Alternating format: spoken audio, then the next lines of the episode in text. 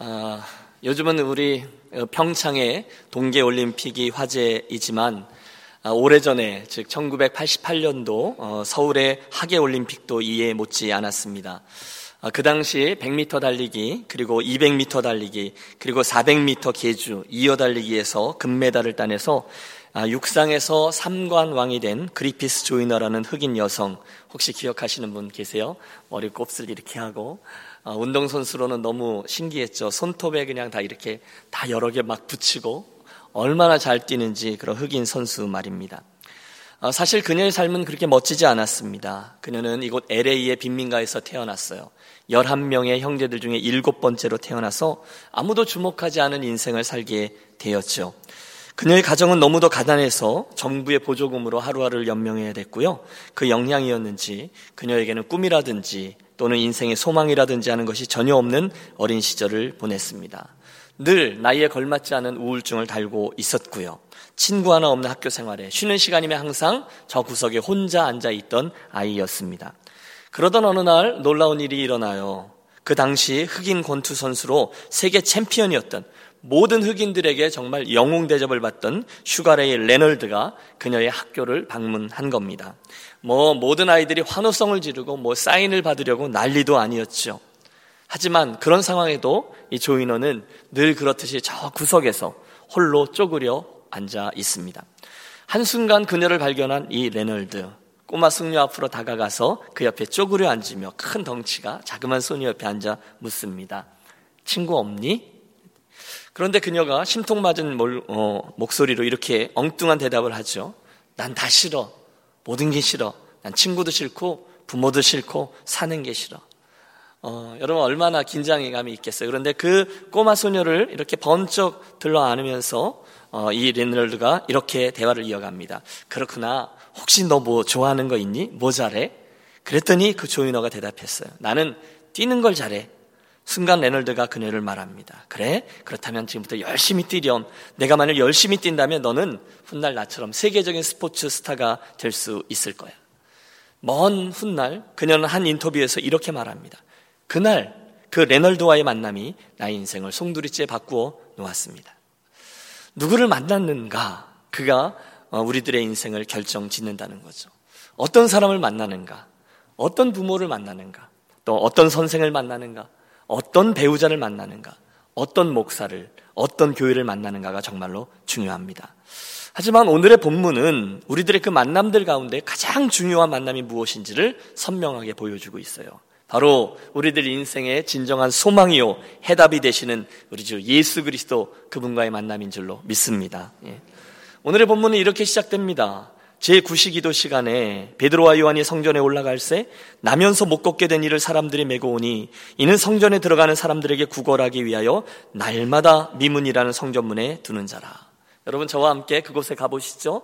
때는 구시기도 시간이라 했습니다. 당시 경건한 유대인들은 하루에 세 번씩 오전 9시, 정오, 그리고 오후 3시에 성전에 올라가 기도하곤 했는데 베드로와 요한도 그 관습에 따라서 오후 3시에 성전을 향해 올라가고 있었습니다. 본문에는 나면서부터 못 걷게 된 한 사람이 등장합니다. 개혁 한글 성경은 나면서부터 앉은뱅이였다라고 번역했고 헬라어 원문의 시제는 그가 어머니 태에서부터 이미 앉은뱅이로 지어졌다라는 것을 보여줍니다. 애초에 그에게 아무런 가능성이 없었다는 거죠. 누구나 그렇게 생각했을 거예요. 여러분 그에게 무슨 소망이 무슨 기대가 있겠어요?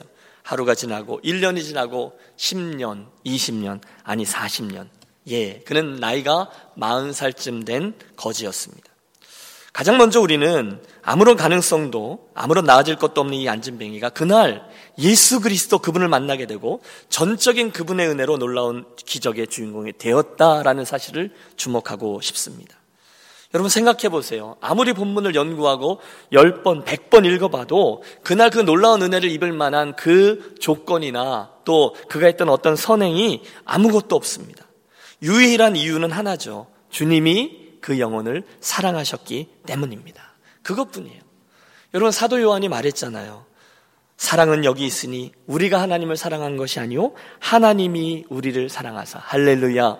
우리가 아직 죄인 되었을 때 그분이 우리를 사랑하셔서 먼저 아들 예수 그리스도를 보내 주셨다는 거예요. 그분의 은혜가 오늘의 이 사건을 설명할 수 있는 키워드일 겁니다. 여러분 보세요. 성전을 향해 들어가고 있던 베드로와 요한. 어쩌면 그 거지는 매일 나와 있던 거지니까 베드로와 요한이 이미 여러 번 보았던 거지였을 겁니다. 그런데 그날따라 한 푼 주세요. 라고 구걸하는 그 거지를 바라보던 그들 마음에 예수님이 어떤 마음을 주신 것 같습니다. 어, 더 큰 사랑, 극률, 그리고 오늘 내가 저를 위해 기도하면 저가 일어날 것 같다라는 믿음이 확 든 거죠. 그래서 그에게 다가갑니다. 그 예수 그리스도를 전달하려고요. 여러분, 그 같은 장면을 그 거지의 입장에서 한번 바라보세요. 한 푼 줍쇼 입을 열었는데 갑자기 저기 두 사람이 자기와 눈을 마주치더니 자기에게 다가오는 거예요. 잠시 잠깐 희망이 싹 트지 않았겠어요? 야, 신난다. 오늘은 출근하자마자 한 건 올리네. 어렵쇼? 오늘은 꽃배기네. 그럼 꽃배기 아세요? 그런데 자기 앞에 와서 선 이 두 사람이 주머니를 뒤적이며 동전을 꺼내기는커녕 물끄러미 자기를 자다 바라보면서 우리를 보라 이럽니다. 뭘 주려고 이렇게 뜸을 들이는 거야 하면서 봤더니 여러분 6절 말씀입니다. 은과 금은 내게 없거니와 내게 있는 이것을 내게 주노니 나사렛 예수 그리스도의 이름으로 일어나 걸으라. 아멘. 은과 금이 없다는 겁니다. 돈이 없다는 거예요. 자기가 기대했던 돈이 저들에게 없대요. 그렇다고 뭐 다른 먹을 것을 준다는 것도 아니에요. 잠시 실망하려는 찰나 저들이 무엇을 주었다고요? 곧 나사렛 예수 그리스도의 이름으로 일어나 걸으라 하면서 놀라운 이름, 능력의 이름 예수 그리스도를 저에게 전달한 것입니다. 7절을 펴 주세요. 그러자 무슨 일이 벌어졌습니까? 같이 한번 7절과 8절 읽습니다. 오른손을 잡아 일으키니 발과 발목에 곧 힘을 얻고 뛰어서서 걸으며 걷기도 하고 뛰기도 하며 하나님을 찬송하니 제가 이만큼 빼먹었네요. 그죠? 가끔 흥분하면 그래요. 뛰어서, 뛰어서서 걸으며 그들과 함께 성전으로 들어가고요. 걷기도 하고요. 뛰기도 하며 하나님을 찬송했다는 거예요. 여러분, 누가는요, 그냥 기록하지 않았어요. 정말로 가슴 벅차게. 지금 저게 분사형이거든요. 한 번 하고 만 게 아니에요. 지금 계속 뛰고 있는 거예요. 누가가 기록하는 그 장면을 그 기억하고 있는 그 장면에 그는 계속 뛰고 있는 거예요. 그럴 만하지 않겠어요? 40년 동안 한 번도 상상해 보지 못한 아니 꿈속에서만 생각했던 일 아닙니까? 자기가 일어나다니, 자기가 두 발로 걷다니요, 자기가 뛰다니요. 여러분 지금 베드로와 요한이 은과 금 대신에 무엇을 주었다고요? 예수 그리스도 그분의 이름이었습니다. 그 결과 예수와 그분의 이름뿐이 아니라 그 안에 담겨 있는 그 보배함에 담겨 있는 예수 그리스도의 능력이 그에게 임해 결국 저의 몸이 고침을 받고 저의 오가는 곳이 달라지고 교제권이 달라지며 그의 신앙의 패턴이 바뀌고 결국 입에서 나오는 소리가 바뀌게 되었다는 거예요. 그래서요. 그 결과 구절을 보십시오. 모든 백성이 그 걷는 것과 하나님을 찬송함을 보고 그가 본래 성전 미문에 앉아 구걸하던 사람인 줄 알고 그에게 일어난 일로 인해 심히 놀랍게 여기며 놀라니라. 여러분, 그 자신이 그 예수 그리스도의 놀라운 능력의 증거가 되어 그분의 영광을 드러내는 선한 도구가 되었다는 거예요. 여러분, 이게 오늘 이야기의 전모입니다. 여러분, 우리가 이번 사도행전 강해를 매 시간 진행하면서 계속해서 던지는 질문이 있죠. 뭐죠? 초대교회 성도들은 어떤 사람이냐는 거예요. 그 교회는 도대체 어떤 교회냐는 거예요. 그 교회의 프로토타입, 원형적인 모습이 어떤 거냐? 그 질문이에요. 도대체 어떤 성도냐는 거예요. 도대체 어떤 교회냐는 거예요. 그게 우리들 관심이에요. 여러분 1장부터 떠올려 보세요. 그들은요 어떤 사람이고 어떤 교회입니까? 하나님의 꿈을 내 꿈으로 삼는 사람들이었어요. 주님의 말씀을 그대로 믿고 전혀 기도에 힘쓰는 합심해서 기도하던 사람들이었습니다. 2장에 이르면 그들은 오순절의 성령 강림 사건을 통해서 방언, 난곳 방언으로 하나님의 큰 일, 즉 복음을 소통하는 사람들이 되었습니다. 기회만 있으면 하나님의 능력 있는 말씀을 나누고 바로, 그, 바로 그런 교회입니다. 여러분 기억하세요? 그들이 어, 그 설교를 성도들의 삶으로 완성하고 또 그들의 삶에 이러저러한 표적들이 일어나고 그 결과 하나님께서 날마다 구원받는 숫자를 늘어나게 하는 그런 이들이었습니다. 그러고 나서 오늘 3장에 이르러 그들은 전적인 하나님의 은혜를 구원함을 받아 예수님의 능력을 체험하고 변화되어 하나님을 찬송하고 그분을 증거하는 사람들이요 공동체였다는 거예요. 오늘 설교의 주제는 이겁니다. 따라해 주세요. 예수님과의 만남 그리고 일어난 변화. 예, 그분과 가장 중요한 만남이 있었더니 그들이 변화되었다는 거예요. 그들이 누구예요? 성도라는 거예요. 그들이 누구예요? 교회라는 거예요. 그러므로 여러분, 저는 오늘 이 이야기의 첫 번째 출발점을 나면서부터 아예 안진뱅이였던 그 자리에서 저와 여러분의 정체성을 아이덴티파이해서 거기서 시작하기를 원합니다. 성도가 누구입니까? 잊지 않는 거죠. 나의 출발점, 우리 교회의 출발점은 그날 저 안진뱅이와 같이 가능성 없는 죄인의 자리, 바로 거기였구나라는 것을 기억하는 거예요. 그가 예수를 만남으로 인해서 변화의 자리로 이끌려 오늘 이 모습으로 변화된 사람들이라는 거예요. 저와 여러분이 죄인이었을 때 안진뱅이죠. 영적으로 그분을 알지 못해요. 하지만 그분께서 우리를 위해 죽으심으로 하나님께서 우리에 대한 자기의 사랑을 확증하셨느니라. 여러분 그 은혜의 자리에서 출발하는 저와 여러분 우리 교회의 정체성을 분명히 기억하시기를 권합니다. 보세요. 어, 예수님이 없던 이들, 예수님을 모르던 이가 예수님을 만나고 예수님을 알게 되면 그 사람은 변화되기 시작합니다. 예수를 믿는다라고 얘기하고 그 껍데기는 가졌지만 실상 그 가슴은 메마를 대로 메물러 있던 사람이 현지형으로 예수님을 다시금 만나게 되면 그 사람은 또다시 180도 바뀌게 됩니다. 어떻게 바뀌어요? 오늘 본문의 그 안진명이 보여주는 거죠. 육신이 고침을 받아요. 삶의 태도와 방법이 바뀌어요. 인간 관계가 바뀌어요. 오고 가는 장소가 바뀌어요. 성전에 드나드는 모습이 바뀌어요. 그래서 저는 이 아침에 본문 그 한 안진뱅이가 어떻게 변화되어 결국 하나님의 어떤 스토리를 이루어내는지를 함께 나누면서 동시에 성령께서 우리 안에 역사하셔서 저와 여러분 모두에게 동일한 은혜를 사모하고 실제로 그런 거룩한 소원을 품고 결단하고 새 출발을 하여 그 변화의 이야기를 나의 간증으로 삼게 되는 놀라운 일이 일어나게 되시기를 주의 이름으로 축원합니다. 예. 몇 가지 변화 살피죠. 가장 먼저는 그의 육신에 일어난 변화예요. 본문 2절은 저가 어떻게 이 성전 미문 앞까지 왔는지를 말씀해 줍니다. 여러분, 저가 어떻게 왔죠? 나면서 못 걷게 된 일을 사람들이 어떻게 와요? 메고 오니 이렇게 되어 있습니다. 왜 메고 왔을까요? 못 걸으니까요. 한 번도 걷지 못한 사람이니까요. 남들이 들어다 줘야 돼요. 그러던 그가 예수님의 능력을 체험하게 되자 변화돼요. 어떻게 해요? 8절을 보세요. 뛰어서서 걸으며 할렐, 어, 뛰어서서 걸으며 또 그뿐이 아니라 성전으로 함께 들어가고 걷기도 하고 뛰기도 하며 이렇게 되어 있어요. 여러분 할렐루야입니다. 헬라어 원문은요 이 동사를 분사형으로 기록했어요. 한 번한 일이 아니에요. 계속 뛰고 있어요. 계속해서 누가 들어다 줘야 아니면 자기 손으로 이렇게 기어 걸어가야 된다는 이가 어 이게 일어선다는 것이구나 이게 뛰는 것이구나 회복되었다는 거예요. 혹시 여러분 어, 어려움 속에 있던 이가 어떤 형편에 있던지 예수 그리스도 그분의 이름을 정면으로 충돌하자 그분과의 만남을 갖게 되자 그가 육신적으로 완전히 회복된 변화의 기적을 맛보았다는 거예요. 여러분 혹시 그런 분들 아십니까? 제 마음속에 이 말씀을 나누면서 그런 소원이 있어요. 혹시 오늘 이 아침에 육신의 건강에 좀 이상이 생기셔서 병이 드셔서 또 안타까움과 두려움 중에 힘들어 하시는 분 계십니까? 가족들 가운데 누가 아프세요? 편찮으세요?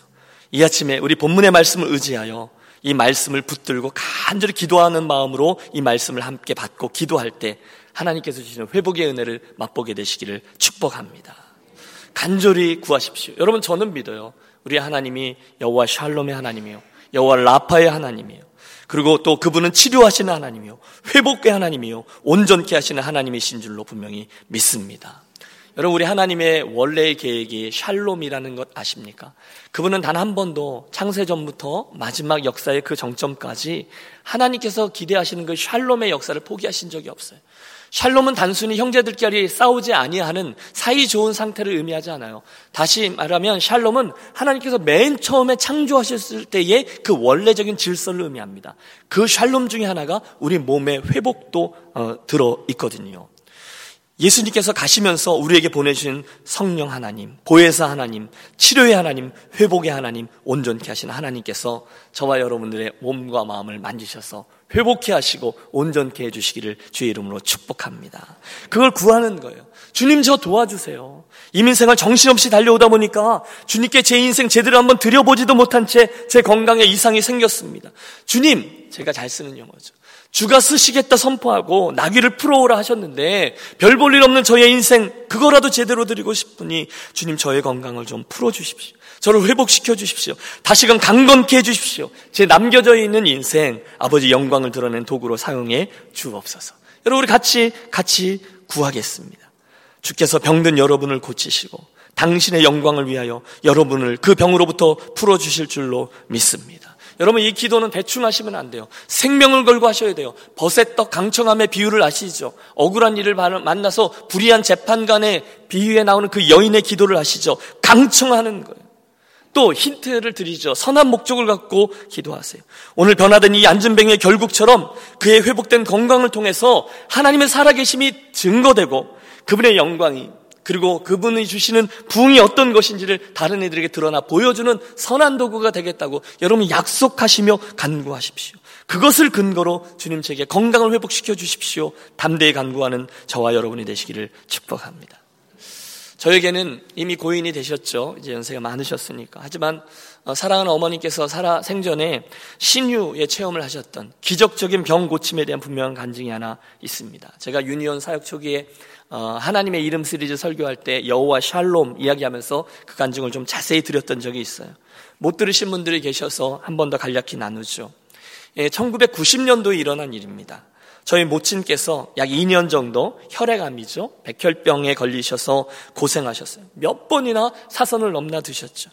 그 긴 고통의 시간 끝에 드디어 의사의 포기 선언이 있었어요. 난 못합니다. 내가 뭐 피 장사하는 사람인 줄 아세요? 이러면서 병원에서 사인하는 거 다 사인하고 집으로 모셔왔어요. 너무너무 힘들었습니다. 여러분 신학교 3학년 때였는데요. 제가 수건을 목에 두르고 교회 기도실로 가서 무릎을 꿇고 눈물로 기도합니다. 무슨 기도겠어요? 탄식이죠. 하나님 뭐 이렇습니까? 절망하는 거죠. 아니 천사같이 인생길을 살아온 권사님에게 뭐 이런 일을 허락하십니까? 아들 하나 있는 거 신학교 보내놓고 기도하시는데 이게 뭡니까? 하나님 좀 잘하세요. 탄식하는 거예요. 여러분 경험해 보셨어요? 하나님 불리하시면 침묵하세요. 별 얘기 안 하세요. 여러분 하나님의 침묵에는 우리의 인내만이 정답인 줄로 믿습니다. 예. 인내하며 긴 영적인 줄다리가 이어진 거죠. 그리고 드디어 때가 찬 거예요. 하나님께서 정해놓으신 때가 차서 91년의 어느 날 어머님은 어, 저희 어머님 딱 우리 어머님 수준이에요. 꿈속에서 들려진 주님의 음성을 듣고 신유의 체험을 하게 되었어요. 꿈속에서 당신의 장례식인데 온 교회 성도들이 장례식을 잘 마치고 그 예식 후에 목사님 앞에 있는데 그 어머님이 누워 계신 그 관을 이렇게 하늘로 올려 이렇게 드리면 이제 천국으로 가는 그런 꿈이었다는 거예요. 그런데 이제 딱 손에 이렇게 올라가는 그 순간 하늘에서 주님의 음성이 들렸다는 거죠. 연장이다. 아, 정말로 연장이다. 그러면서 온몸이 시원케 되는 체험과 함께 그 병마에서 노임을 받게 되었습니다. 여러분 오해하지 마십시오. 목회를 하면서 제가 만나게 된 수많은 케이스들 가운데 저는 저희 어머님의 이 체험을 일반화시킬 의도는 전혀 없습니다. 누구에게나 그런 일이 일어나는 게 아니에요. 또 특별히 우리 어머님이 신앙이 좋았기 때문에 저의 기도가 뭐 뜨거웠기 때문에 아니에요. 전적인 하나님의 섭리 가운데 하나님께서 간절한 우리들의 기도를 들으시고 당신의 뜻 가운데 중간중간에 그런 일들을 일으키실 수 있다는 거죠. 하나님께서 우리를 고치는 방법은 다양합니다. 그렇죠? 병원, 의사, 의술, 한의사, 뭐, 어, 약, 이런 것들을 통해서 일하시죠. 그런데 우리가 이해할 수 없는 그런 당신의 특별한 섭리 가운데 당신은 종종 이런 신유의 역사를 통해 당신의 영광을 드러내기도 하신다는 거예요. 여러분 오해하지 마십시오. 이 이야기의 포인트에 그 기적의 포인트가 있는 게 아니에요. 그 이 기적의 스토리에 기적 어머니가 병 나음을 얻었습니다. 이게 아닌 거죠. 그 일 저변에 있는 예수 그리스도의 주 되심 거기에 이 스토리의 포인트가 있는 줄로 믿습니다. 기적과 신유 그 일은 일어날 수 있어요. 예수님 그분이 분명해지면요. 그날 베드로와 요한에게 그 마음이 있었던 거예요. 이 사람에게 오늘 예수님이 주어져야 되겠다. 그에 대한 극률한 마음이 생긴 거죠. 그분을 전달할 때 혹 이 신유라는 기적의 사건이 일어날 수 있다는 겁니다. 그걸 하자는 거예요. 여러분, 그 예수 그리스도를 사모하시고 그분의 이름을 주목하시고 그 놀라운 믿음에 우리들의 시선을 맞춰 기도하면 그 여정 속에 하나님은 당신의 영광을 위하여, 교회의 부흥을 위하여, 저와 여러분의 새롭게 됨을 위하여, 우리 몸에 어긋난 부분, 우리 가족들 간에 있는 그 잘못된 부분, 연약해진 부분을 얼마든지 새롭게 해주실 수 있는 분임을 믿습니다. 선한 욕심을 가지시고 본문의 말씀을 붙들고 그분을 사모하며 건강 회복을 위해 열심히 기도하십시오. 끝까지 기도하십시오. 아버지 주님을 위해 쓰겠으니 하나님 기회를 주십시오. 좋으신 하늘 아버지 우리의 기도를 들으시고 회복의 은총을 또 선명한 믿음을 허락해 주시기를 간절히 축복합니다.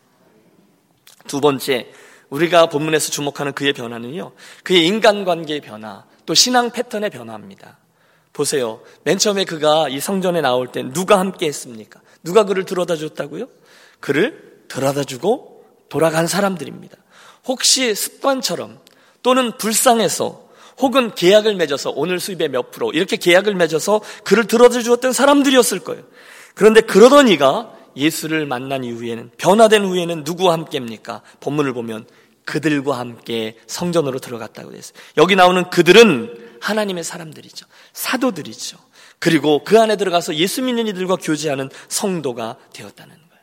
교제하는 사람이 바뀌었어요. 그게 다가 아니에요. 더 놀라운 변화는 그의 신앙 패턴이 바뀌었어요. 피동에서 능동으로 바뀌었다는 거예요. 해보실까요? 피동에서 능동으로. 피동에서 능동으로. 그가 성전에 나온 이유가 바뀌었습니다. 원래 그가 성전에 나온 이유는 뭐죠? 습관일 거예요. 구걸 때문일 거예요. 먹고 살기 위해서요. 그런데 놀라운 일이 일어납니다. 그는 지금까지 단 한 번도 성전 문 안에 들어가진 않았던 사람이거든요. 그렇죠? 그는 성전에는 왔지만 문가에만 앉아 있어요. 심지어 성전을 등지고 앉았어요. 우리가 사도행전 저 후반전에 가보면, 후반에 가보면 유두고라는 사람이 있어요. 어정쩡한 자리에 걸터 앉아 있던 사람. 창문 틀에. 그러다가 졸다가 뒤로 넘어져서 죽음을 당하다가 다시 이제 하나님의 은혜를 경험했지만 어정쩡한 자리에 있었던 사람이라는 거예요. 오늘 이 안전뱅이의 관심은 오가는 사람들, 그들에게 최대한 불쌍하게 보여 그들에게 얻어내는 구걸, 그 동전뿐이었을 겁니다. 성전은 그에게 있어서 예배, 교제, 하나님과의 만남이 아니라 밥 벌어 먹기 위해 살 수 있는 도구요 유익의 장소였어요. 그러던 저가 예수님을 경험하는 완전히 바뀌죠. 그가 성전 안으로 쑥 들어가게 되었다는 거예요. 할렐루야! 여러분 이 속에 담겨져 있는 의미를 분명히 기억하십시오. 혹시 오늘 혹시 오늘 억지로 나오신 분 계세요? 와이프한테 끌려오신 분 계십니까? 나가자니 지겹고 안 나가자니 찜찜하고 불안하고 뭐 그래서 피동이죠. 그러나 그런데 여러분 이 말씀을 나누는 이 시간 저와 함께 기도하면서 들으시죠. 하나님 제가요 그날의 그 안전뱅이 같은 사람입니다. 저에게 오늘 이 사람에게 임했던 은혜, 예수 그리스도 주님과의 진정한 만남을 현재형으로 허락해 주시기를 구합니다. 여러분, 우리끼리 한번 기도하시죠. 그 은혜, 그분을 현장으로 맛보는 은혜를 구하세요. 하나님 진짜시면 오늘 제게 말씀해 주세요. 성경의 원리가 맞는지 아닌지 지금부터 제 생을 들여 실험할 테니까 증거를 보여주세요. 현재형으로 믿음의 도전을 진행하십시오. 주님 반드시 저와 여러분의 억지로나 피동형의 신앙을 예수님과의 만남을 통해 능동형의 것으로 바꾸어 주실 줄로 믿습니다. 오늘의 변화, 오늘의 만남이 중요한 거죠. 또 한 가지 그의 입에서 나오는 소리가 달라졌다는 것도 아주 중요한 변화입니다. 8절을 보세요. 뛰어서서 걸으며 그들과 함께 성전으로 들어가면서 잘 보세요. 걷기도 하고 뛰기도 하며 마지막에 뭐죠? 하나님을 찬송하니. 여러분 하나님을 찬송했다는 거예요. 여러분 이게 어마어마한 변화라는 걸 아세요? 잠시 전까지만 해도 그의 입에서 나오던 이야기는 뭐죠? 가장 처량한 목소리로 구걸하는 목소리일 겁니다. 한 푼 주세요. 한 푼 주세요. 좀 도와주세요. 아니면 혼자 있는 시간에는 자기 인생을 저주하는 내 인생이 왜 이렇지? 그 얘기뿐이었을 거예요. 그렇지 않겠어요? 그러던 저가 예수님을 만나게 되고 그분을 소유하게 되고 그분의 능력을 힘있게 되자 그의 입에서 나오는 소리가 바뀌었어요. 뭘로 바뀌어요? 찬송으로 바뀌었다는 거예요. 나를 고치신 여호와 하나님 참 감사합니다. 이런 놀라운 능력을 주신 예수 그리스도 할렐루야 찬양의 소리가 터져 나오는 거예요. 사랑하는 여러분, 오늘 이 설교의 목적은 단순합니다. 저와 여러분의 삶에 그런 예수님과의 현재형의 만남이 그로 인하여 일어나는 변화들이 매일매일 있게 되기를 주님의 이름으로 축복합니다. 오늘 저와 여러분이 믿고 섬기는 하나님은요, 저 멀리 계신 하나님, 성경을 우리에게 던져주고 혼자 저쪽에 계신 하나님이 아니라 오늘도 살아계신 하나님, 한국에서만의 하나님이 아니라 우리들이 그어놓은 국경선과는 상관없이 이곳에서도 동일하게 살아서 역사하시고 내 삶을 추적하시고 만지시고 변화시키시는 하나님인 줄 분명히 믿으시기를 권합니다. 그분이 사도행전의 하나님이에요. 그러면 그 말씀을 분명히 믿고 나도 그 자리에 있는 거죠. 그, 그 자리에 베드로처럼 그 자리에 용환처럼 그 자리에 있던 안전뱅이처럼 오늘 예수 그리스도를 두 눈으로 목도하고 체험하고 와 우리 하나님 정말이시구나 진짜시구나 하나님 살아계시는구나. 날마다 그 감격 속에 이 길을 걸어가게 되시기를 축복합니다. 예수 그분의 이름에 능력이 있고 그분의 이름은 언제나 현재형이에요. 어제 제가 이제 말씀을 준비하면서 이렇듯 예수님을 만나서 변화된 그런 우리 교회 식구들은 누가 있을까 한번 떠올려 봤어요. 우리 교회 식구들 가운데 이렇게 예수를 만나고 되게 많이 변한 분들. 여러분 되게 많죠? 그런 딴 분은 몰라도 나는 알잖아요. 네? 여러분 모르세요? 저는 이렇게 보면 아 저분 참 진짜로 예수 안 믿게 생겼다 이렇게 생겼는데 어느 날 예수님의 은혜로 변화되어져 굉장히 많은 분들 꼽을 수 있어요. 근데 우리 교회 식구들 얘기하면 또 잘못하면 시험 드는 분이 계시니까 딴 이야기들 좀 해보죠. 어, 특별한 이야기가 아니에요. 예수 믿고 변화되는 건 특별한 어떤 사람들의 이야기가 아니라는 거예요. 언제든 어디서든 하나님의 나라가 임하고 성령께서 일하시는 곳에는 사람이 변화되게 되어 있잖아요. 제가 전에 그 이민자들을 위한 논문을 쓰기 위해서 북미 일곱 개 도시들을 이제 리서치하며 다녔던 적이 있습니다. 인터뷰를 할 때 그 공동체마다 꼭 빼먹지 않고 하는 분이 이민자가 된 후에 예수를 믿게 된 분이에요. 그러니까 인터뷰를 여러분들이랑 하는데 이민자의 자리에서 예수 믿게 된 분하고 인터뷰를 하는 거예요. 굉장히 많은 분을 했는데 그 중에 아주 인상적으로 남는 분이 두 분이 계세요. 그분의 한 분이 저 휴스턴에 있는 서울 침례교회 다니시는 이 모 집사님이세요. 그분이 그 당시 50세였고 안수 집사였는데 처음에 이제 인터뷰를 시작하면 호구 조사부터 시작하잖아요. 어, 뭐 어, 언제 오셨어요? 어, 가족 관계가 어떠세요? 막 이러는데 이분의 스토리가 장난이 아닌 거예요. 이분이 한국에서 고등학교를 마치고 이제 인생을 막 출발하는데 미국에 계신 누님이 초청해서 가족 초청 이민을 오신 거죠. 처음에는 공부를 하려고 칼리지를 갔는데 학교를 다니다 보니까 여러분 고학생으로 사는 게 보통 일이 아니잖아요. 야, 이건 내가 공부해야 될 게 아니라 돈을 벌어야 하겠구나. 결정을 일찍 하시고는 25살인가 그때부터 돈을 벌기 시작하셨대요. 진하게 이민자의 경험을 시작한 거예요. 제가 쭉 받아 적었는데 끝이 없어요. 무슨 일을 했는가 어, 레코드를 보니까 페인트 일, 청소 job, welding, convenience store, 드라이 클리닝, 장신구 수입상, 중고차 매매, 약세일 등등 계속 나가는 거예요. 여러분 한인으로서 미국에 와서 할 수 있는 직업이 거의 다 나온 거예요. 험악한 인생을 사신 거죠.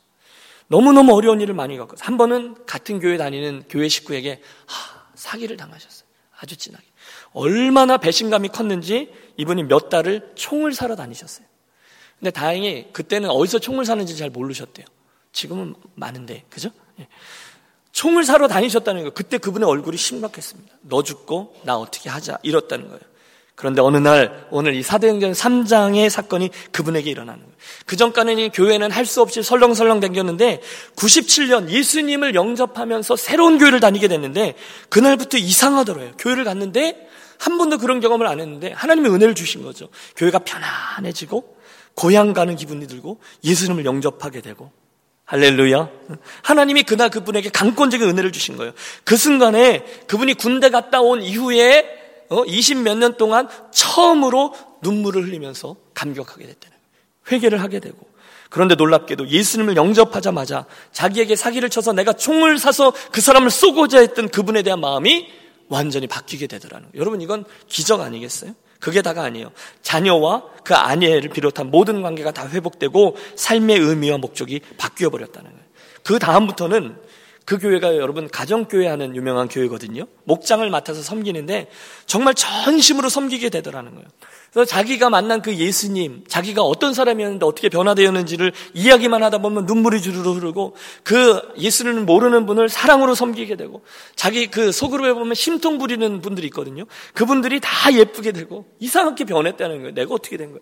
새 가족 만나면 어떻게 해서든지 예수님의 사랑으로 섬기고 싶어서 가서 잔디 깎아주고 자동차 고쳐주고 정말 자기가 왜 그렇게 됐는지 모르겠다고 막 엄살을 부리는데 굉장히 행복해 보이는 거예요. 그러다 끝까지 예수를 안 믿어서 저 양반은 어? 주님이 저주하신 분이에요. 저, 내가 다시는 너 안 볼 거야. 그런데 1년, 2년 후에 그분이 나 예수 믿게 됐다고 전화 오면 이틀을 울게 되더라는 거죠. 여러분 예수님의 마음을 그분이 갖게 된 거예요. 인생의 목표가 뭐냐 그랬더니 그렇듯 하나님의 은혜 가운데 자기가 어떤 사람인지를 알아요. 그 자기의 지난 과거의 경험들을 잘 사용해서 주님의 일을 하다가 마지막 순간에 세상 모든 사람들에게 나 봐라. 내가 뭐 했다가 아니에요. 예수님께서 내 삶을 이렇게 이끌어 주셨다라는 것을 다른 이들에게 증거하는 거라는 거예요. 되게 되게 감동받았어요. 아니, 그게 감동적이었던 거죠. 예수 믿고 변화되고 나 이런 축복받았습니다가 아니에요. 예수 믿고 변화되어 축복받아 이제 그 주님을 이렇게 간증하고 이렇게 하나님께 영광 돌리게 되었습니다. 거기까지라는 거예요. 저는 이 간증이 아름답다고 보는 거죠. 이게 사도행전 3장입니다. 변화의 마지막 포인트가 뭐죠? 9절, 10절에 보면 사람들이 그를 알아보는 거예요. 어? 저 사람 성전 미문에서 날마다 구걸하던 그 사람 아니야. 근데 이게 어떻게 된 거야? 우왕좌왕해요. 그때 베드로가 뭐라 그러죠? 이 사람을 보라.